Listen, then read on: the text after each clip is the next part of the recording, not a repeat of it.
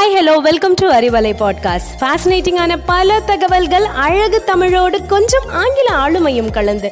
கற்க கேட்க here we go with 360 degree of fantabulous learning with Arivalai podcast brought to you by Bharathi educational institutions Reddipatti Namakkal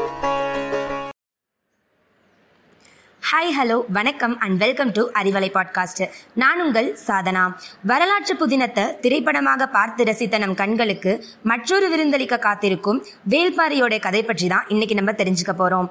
Velpari என்ற புதினத்தை சு. வெங்கடேசன் எழிலும் மிடுக்குடன் நமக்கு படைத்துள்ளார். இலைப்பார நிழலின்றி தவிக்கும் வழிப்போக்கர்களின் கண்ணில் படும் பெரும் ஆலமரம் போல மூவேந்தர்களும் பிற மன்னர்கள் பலரும் ஆண்ட தமிழகத்தில் தனித்தலைந்த உயிர்களுக்காக தன்னையே தந்தவன் வேல்பாரி தன்னலமற்ற உதவி உள்ளத்தாலும் அன்பு வழிபட்ட வாழ்வியல் மரபாலும் பாரியின் புகழ் தமிழ்நிலமெங்கும் பரவியது. இவன் புகழ் கண்டு மூவேந்தர்களும் விரும்பினர். பரம்பு நாட்டின் நிலவலம் அவர்களின் கண்கை கண்களை உறுத்தியது. பாரிக்கு எதிராக தனித்தனியே அவர்கள் மேற்கொண்ட போர் முயற்சிகள் கைகூடவில்லை. இறுதியில் ஒன்றிணைந்த கூட்டுப்படை பாரியின் பரம்பு நாட்டை அனைத்து திசைகளிலிருந்தும் ஒரு சேர தாக்கியது. சின்னஞ்சிறு டிராய் நகரின் மீது மொத்த கிரேக்க படையும் போர் தொடுத்ததைப் போலத்தான் இதுவும் நிகழ்ந்தது.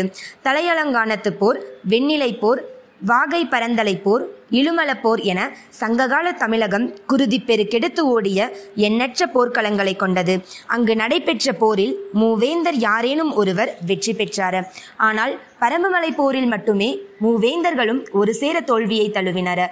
தமிழக வரலாற்றில் அதற்கு முன்பும் அதற்கு பின்பும் நிகழாத வீர சரித்திரம் இது. மூவேந்தர்களின் கூட்டுப்படை ஒரு குறுநில மன்னரால் சிதறடிக்கப்பட்டது. மூவேந்தர்கள் சதி செய்து வஞ்சினம் நிகழ்த்தி பாரியின் உயிர் பறித்தனர். வீரத்தால் சாதிக்க முடியாததை துரோகம் செய்து முடித்தது.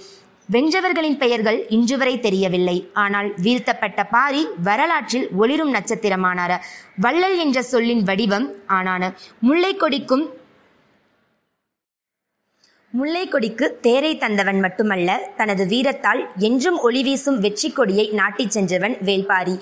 இயற்கைக்கும் மனிதனின் பேராசைக்கும் இடையில் இன்று நடக்கும் போராட்டத்தில் ஆதி வடிவம்தான் வேல்பாரியின் கதைய. திரும்பும் திசையெல்லாம் அருவி கொட்டும் குறிஞ்சி நிலமும் அந்நிலத்தில் அருவி நீரினும் குளுமையுடன் பாரியின் கரம் பற்றி நடக்க என கழிக்கப்பட்ட இன்னொரு வாய்ப்பில் சந்திப்போம். அதுவரை உங்களிடமிருந்து விடைபெறுவது சாதனா.